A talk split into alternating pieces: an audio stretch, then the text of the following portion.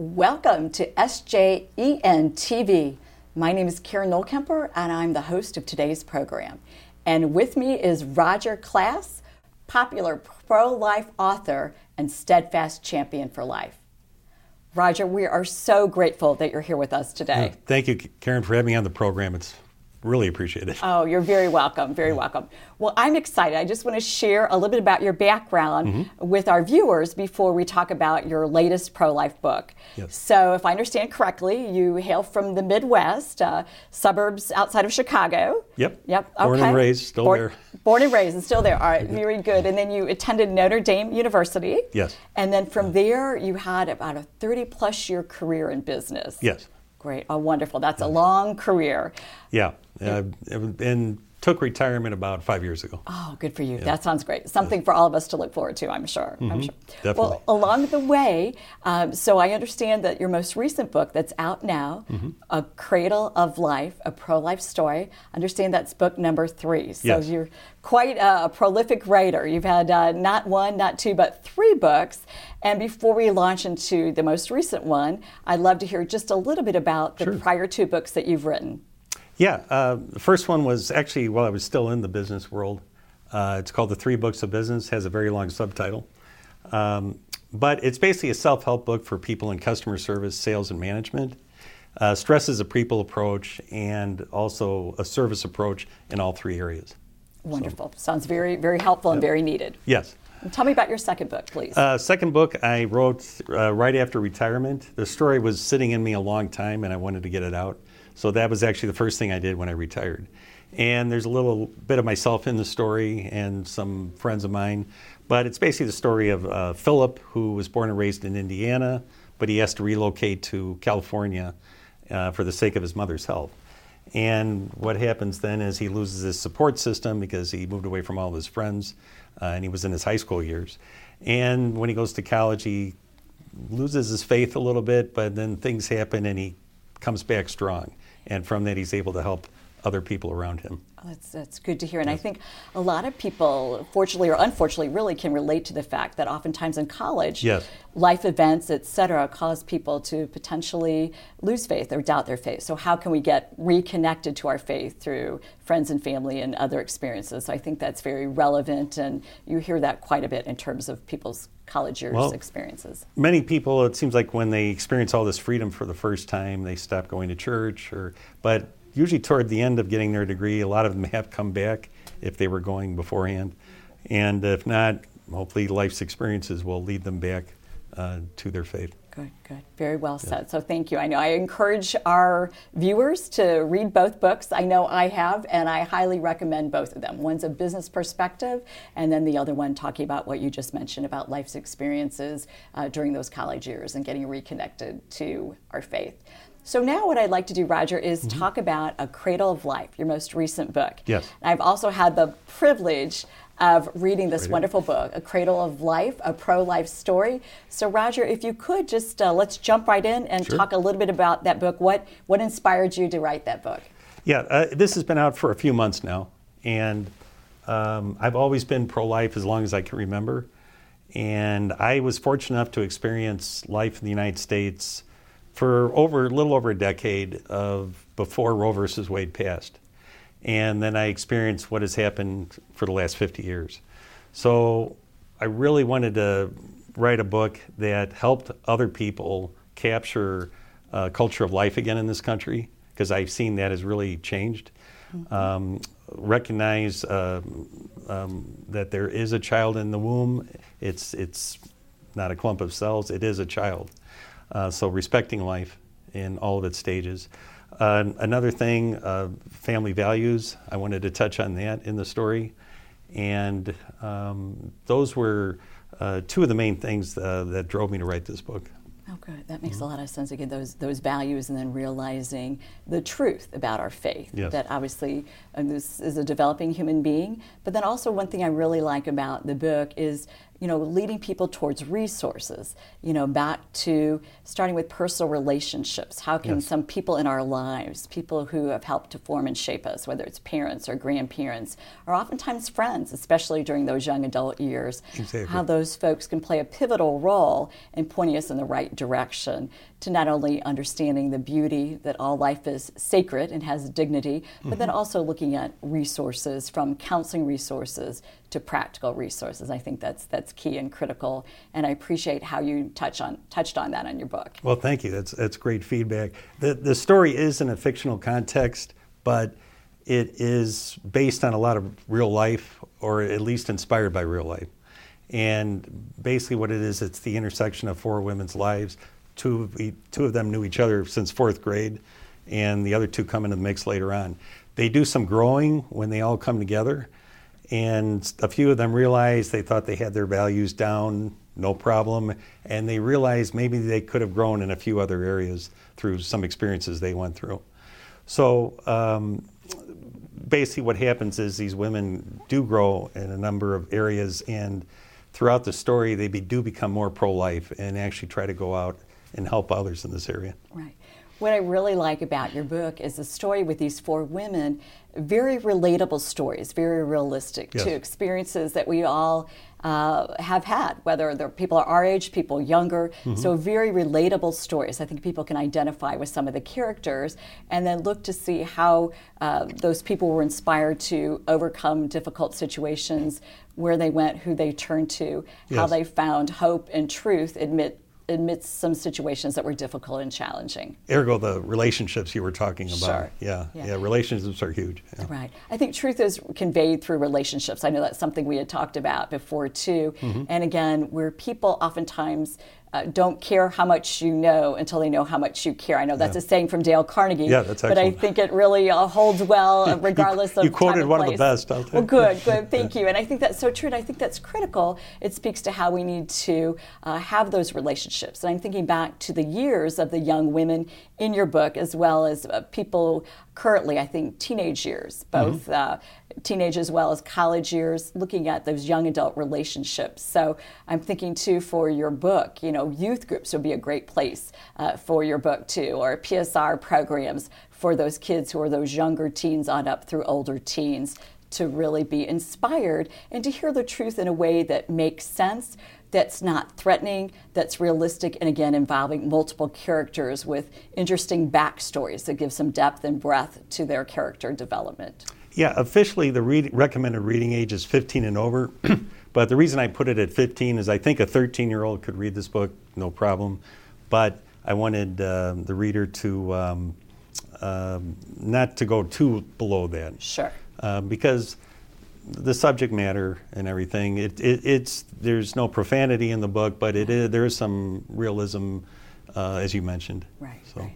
And I think you handled this beautifully. And, and something else uh, that came to me in reading your book is looking at where we can find information from trusted sources, whether it's Grandma Turner, I won't give away too much, no, or sure. you know, or from Father Russo. Where can we find information that yes. gives us hope in an environment that's safe, kind of a counseling setting where we're first, you know, listening, listening to understand first, and then speaking to be understood. I think that's so critical, regardless of where we are in our lives, to really listen to folks. What are the needs? What are the issues? What's most important to them before we respond with resources? Yeah, it's it's interesting you mentioned Grandma Turner, because she kind of sets in motion in this story um, because she wants her granddaughter to go talk to someone. And um, she basically insists on it, and she's got so much respect to the family that this, this girl did. Right. But the thing is, Grandma Turner set the thing in motion, but she's from like a different era. Right. And um, so the person she goes talk to, you mentioned Father Russo, he is younger. And uh, he does understand a lot of what younger people are facing in today's age. Right. So he was a help, and then you can see he has him his limits. Right. So this is when friendships are coming to play also. They're so important. So everybody has their own part to play right. in the story. and they all come through with flying colors. Right, they really do, which is yeah. exciting. And they come through in flying colors in a way that's inspirational. As you mentioned, the friends kind of uniting, how yes. kind of divine coincidence, if you will, they all meet up, yeah. these four young women, and how they can encourage and inform one another based on where they're coming from. Uh, the, the person who wrote the foreword in the story called it divine providence. I, that was good. I love so, it. And that's yeah. so true. And oftentimes yeah. in life, that's what happens. We mm-hmm. just stay in prayer and stay faithful, and we never know the ripple effect, if you will. It's like yes. throwing a rock in a pond, and there's many waves. Sometimes God allows us to see who we're touching, and other times we just walk in faith, and we trust that by doing the right thing that God will, you know, impact others for good and for truth. Definitely. Yeah, Definitely. Very true, very true. Yeah. Well, I was very excited by that. Um, I want to just kind of expand our conversation a little bit, mm-hmm. and based on your experience, because I know you've done a number of things in the pro-life world. Yes. Maybe what are you seeing on the horizon in terms of uh, obstacles we've overcome, as well as exciting opportunities in the future? So maybe well, obstacles first. Yeah, again, I was fortunate enough to live uh, thirteen years before Roe versus Wade happened. So I had a really good taste of uh, the culture of life in our country, and there was one. We had a lot of challenges. I remember the Vietnam War going on in T V and the protests and everything, and uh, a lot of mistakes were made then. We overcame them later and um, started treating our veterans a lot better. Uh, so I saw that we have grown as a country in the last fifty years, but in the area of uh, respecting life, mm-hmm. uh, family values, and um, in those areas we we gone the other direction, and people a lot of people seem to have lost a culture of life, although I see it coming back. I really do. Uh, recent events, um, June of last year, there's a re-energizing in our country, and um, perfect example, there's now three thousand pregnancy resource centers people, uh, a woman or couple can go to for assistance. Um, young people now have a higher degree of considering themselves pro-life than they have for decades. That's all good. It's very exciting, isn't it? It yes. really is. Yes. And uh, women that see an ultrasound of their babies, the chances of them um, having their baby are in the ninety percentiles.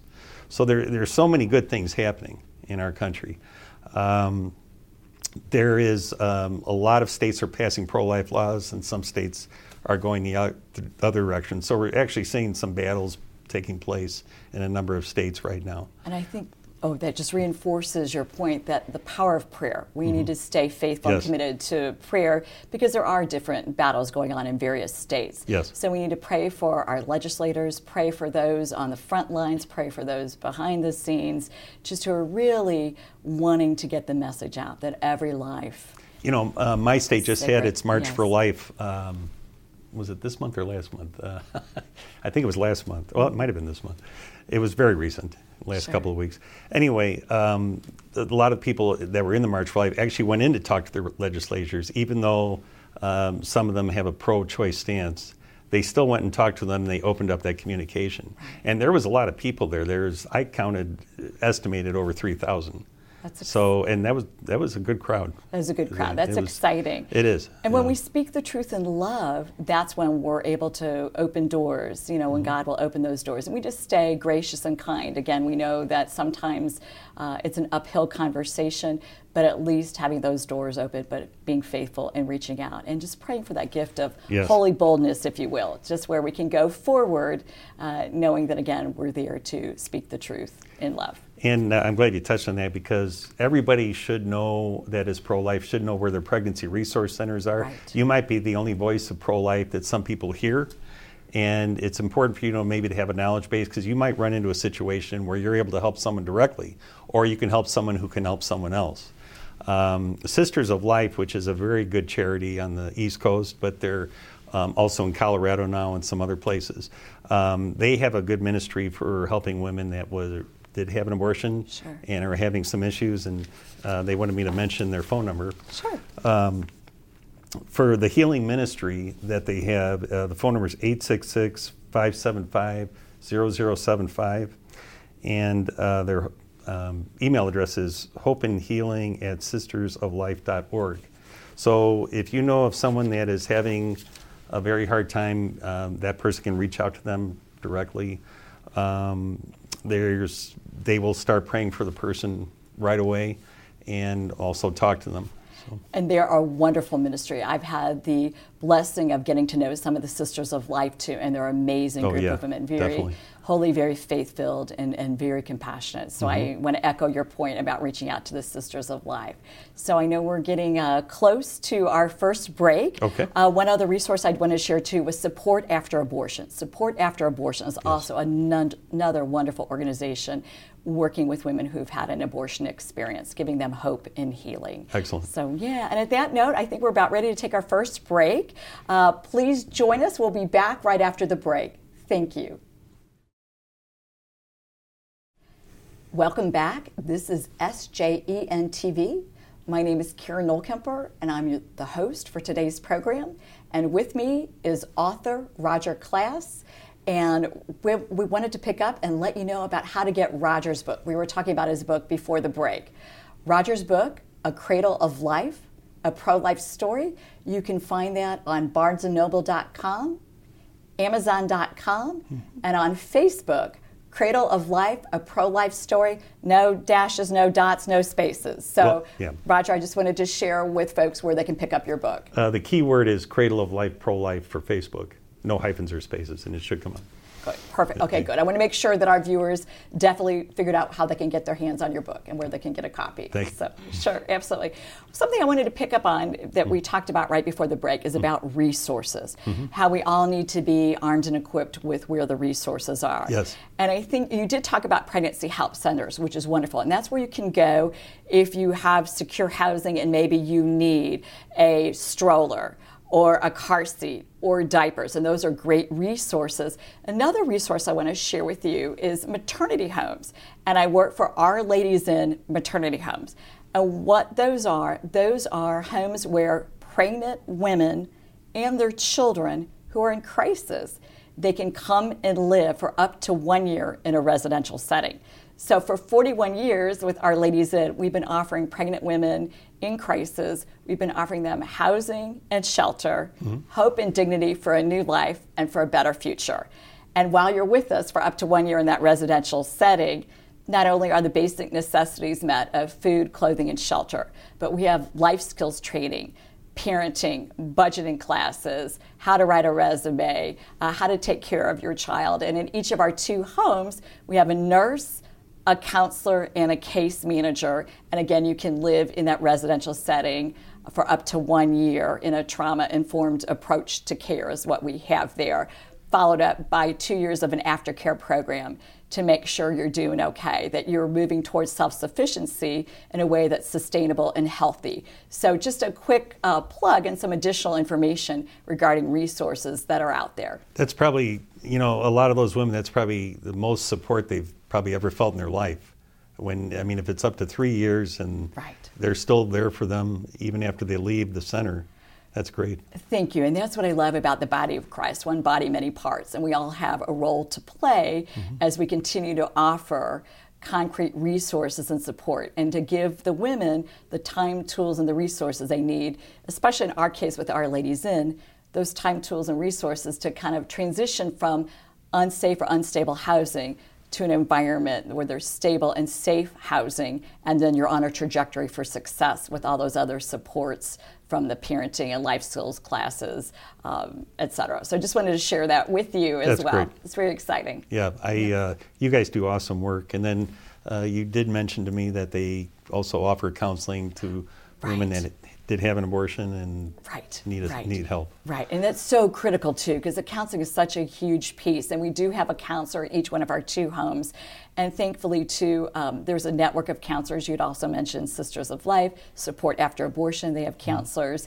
Um, something that I think is so critical when we talk to women who've had had abortions is to use the right words and the proper language. Mm-hmm. We talk about an abortion experience, someone who's had an abortion experience. So you're not defined permanently by that particular experience in your life.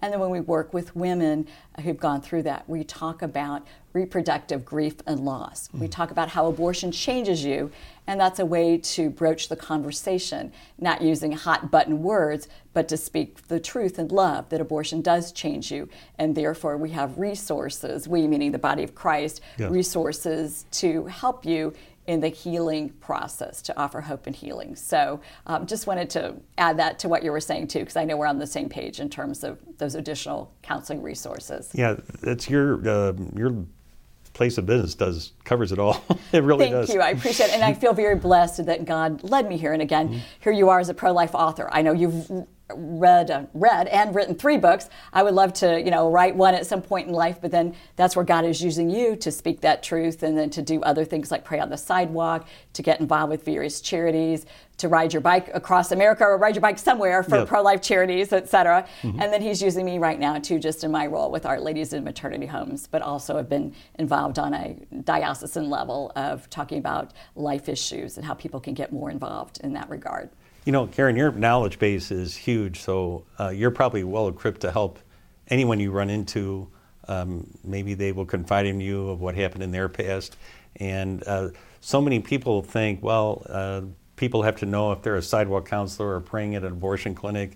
Uh, they have to know a number of things. But if you're pro-life at all, you might be the only pro-life voice uh, some the people that you know hear. So I would find out where the pregnancy resource centers are and always be able to offer that as a place that other people can go to. Yeah. And they might be able to help some people, and they don't have to be in front of, of an abortion clinic to help anyone. Right. Roger, that's an excellent point. And I think a variety of the dioceses have those brochures. I know they do, I think, in both of our yep. cities where we, we hail from. And what's nice is it's organized in a way with little icons so people can see at a glance what services are offered by what facilities yes. and then how to reach them, you know, online, uh, over the phone, however they can reach out to the folks. So I really like that. And I like how you were saying, be ready with that information. You can probably find that out at any archdiocesan office. Uh, and I know I've seen some churches actually put those brochures in the restrooms oh, wow. or with the Acts retreats and whatnot. The various retreats have those brochures available so people can reach out confidentially.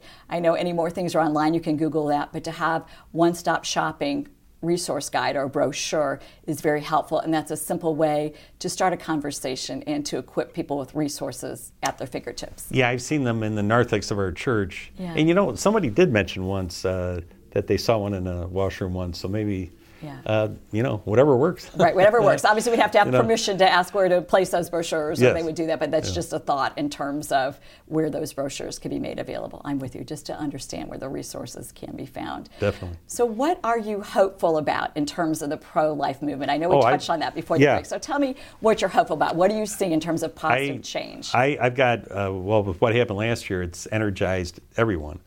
And um, it was a great news. I, it's the best news I can remember in my lifetime of uh, Roe versus Wade being overturned. And I think what it's done is um, it's given people so much hope now. And they're actually going, I see uh, people are praying more about it. They're mentioning pro-life and in their prayers. Uh, I hear it more in prayer intentions during Mass. Um, uh, friends of mine that are, aren't Catholic uh, or Christian go to church, they're hearing more about it. So it has. Now, at the same time, there's a number of states that have passed very good pro-life laws since then, and there's some states that have gone the other direction. Right. So the thing to do is, uh, you said earlier, to keep praying about this right. subject. It's, it's, it's. I think it's already been the most prayed about subject in the history of mankind. Because people all over the world have been praying about this. Absolutely. And um, and so many countries still look to the United States for a lead, and um, they they see some good things happening over here. So they really do. Yeah. And prayer united to sacrifice is the most powerful force on earth. Yes. Prayer united to sacrifice is the most powerful force on earth. And I believe either um, Fulton, Fulton Sheen said that, or Pope John Paul said that, Pope John Paul the Second. I'm pretty sure it was Pope John Paul, so somebody will have to fact check or, or figure out the source of the quote, but that's a beautiful truth that I think we all need to hold fast to, yes. that prayer plus sacrifice it can really accomplish many things yeah. in life, and to have hope from that, knowing that's what's happened, as you mentioned, after then fifty years, the overturning of Roe versus Wade, almost a year ago in June of twenty twenty-two. Yeah, it's coming up on the so year anniversary. Yeah. Yes, and I think something else too is just to realize that everyone can't do everything, but everyone can do something. And so to pray about where God is calling all of us to use our gifts and talents, whether it's to be a, a writer, an author in your case, or whether he's calling us to pray uh, on the sidewalk or pray in an adoration chapel yeah. or speak to family at a dinner or to educate folks. I know um, just in my old role in diocesan uh, arena, we had four different pillars we focused on. Education was one, and again, maybe your book with youth groups or teens and all that, education. Then we had spiritual support, the importance of Mass and sacraments in terms of being shored up spiritually. Then we looked at pastoral care, direct assistance to charities. And then we also looked at public policy advocacy. How can we peacefully, prayerfully pray for our legislators and keep them informed of our thoughts and wishes as well? All those four pillars would help uh, create a good, positive culture of life again Absolutely. In this country. And it's it's weird you bring that up because I do see everybody I know that uh, you know, is pro-life, but maybe they haven't done a lot. It seems like they're all trying to do something extra now. Uh, a lot of them have families. They don't. They only have so much time, but they see the importance of this, and uh, they are trying to do something extra. So I know some people that are going to church now a few more times during the week, and um, some of them are go- also going to a rosary if that fits into their schedule better. And they're mentioning pro-life during a rosary. So everybody, it seems like they are trying to do something extra now. Because they, I think they've seen that um, they, they've got their own families. They want to concentrate on their family, maybe take them to church on the weekend. It's all important stuff. But I think everyone's recognizing the need now to they have to get more involved into what's happening um, in, in society. Right. And, and especially in this area. Right. We're definitely preparing for the future. Absolutely. Like mm-hmm. you said, people are being encouraged to do more. And God will open up those right doors. Again, I feel very blessed and led to where I'm at right now with oh, yes. our maternity mm-hmm. home and received the highest level of accreditation uh, twelve years in a row. And then we're the very first accredited maternity home nationwide. Well, that's so great. I'm proud of that accomplishment as well, you, too. That predates me, but I'm forty-one years old. forty-one years old. We started in wow. nineteen eighty-two. Wow. So many, many decades ago. That's almost the whole ago. Yes. time of Roe versus Wade. Yeah. That is true. That yeah. is true. So again, I think that's what's exciting to see. People are getting involved, and we want to invite our friends to accompany us. That's the whole bottom line: is expose, invite, accompany on this journey. Mm-hmm. And again, God will show people where they're supposed to use their gifts and talents to help support others along this difficult yet very important journey. So yes. it's exciting to it, see that. It, it is um, again. I, I hate to say it, but the other side is also gotten a little revved up, but um, overall, I see a lot of good things happening now. Yeah, I do too. I do yeah, too. It's I very really encouraging. Do. And yeah. as we engage with folks who maybe have different beliefs, it's just asking for prayer support as we stay calm and mm-hmm. gracious and dignified. And oftentimes realizing that people, when they act out of anger, usually anger is the mask for fear or disappointment behind the scenes. So we might be encountering some angry language or angry, angry behavior, but oftentimes behind that anger is fear or disappointment or hurt from that individual. Yeah. And to ask God, to how can we respond to that person? And again, first listen to understand, then speak to be understood. Again, I think that's another Dale Carnegie famous statement, but it does make a lot of sense that we're called to listen first, to I, really understand, and then speak. I do know a number of people that have changed their opinion on this subject. Oh, wow. And they are pro-life now.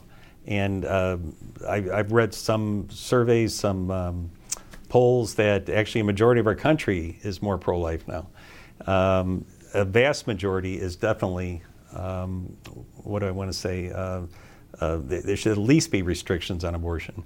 But I've also seen some other polls that are showing it's it's over fifty percent now that are, I think, uh, basic pro-life, yes. Right. So. And I think what's been exciting is years of faithful prayer, as we both have mentioned. Mm-hmm. So people realize not only is this a human person developing in the womb of the mother, yes. and when they realize that the mother's life is sacred as well as the baby's life is sacred, and we're there to love them both and to care for them both. Yes. And then we're also talking about the resources which help them choose life, because we're giving practical, concrete resources and real hope for the moms who are experiencing a you know, difficult or crisis pregnancy. But then the last piece is the part about not wanting people to feel abandoned. How can they feel oh, yeah. like they fit in and they belong? And I think that's critical as a church community to offer that belonging. Go ahead. I, I'm glad you mentioned that, because that was one point I forgot to mention is, uh, yeah, sometimes uh, women do end up going down the abortion path because they don't want to feel alone, even though it's something they really don't want to do. but they don't feel the support uh, around them to to go through with the pregnancy. So um, support from even a friend could mean right. so much. And right. then that friend can be with that person and maybe lead them to someone like right. Our Lady's Inn, if necessary, or um, right. wherever uh, they will get the help um, that they, they want. Roger, yeah. that was very, very well said. Yeah. And I know we're getting close to time. I can hardly yeah. believe that time has just flown by. Yes. So I just want is. to remind our viewers again about how they can get your book. Yep. It's called A Cradle of Life, A Pro-Life Story. Oh, go mm-hmm. ahead. Would you like to share with them yeah, where, just, where to get your it's book? It's on barnes and noble dot com now. It's on amazon dot com. Um, I know of one uh, Catholic bookstore in the northwest suburbs that has it, and hopefully more are going to have it. But um, I know uh, Saint Joseph uh, Radio is, is looking at uh, starting to carry it. So uh, good things are happening with it. They, they really are. Yeah. Well, thank you, Roger. God bless. Thank, thank you. you. Karen.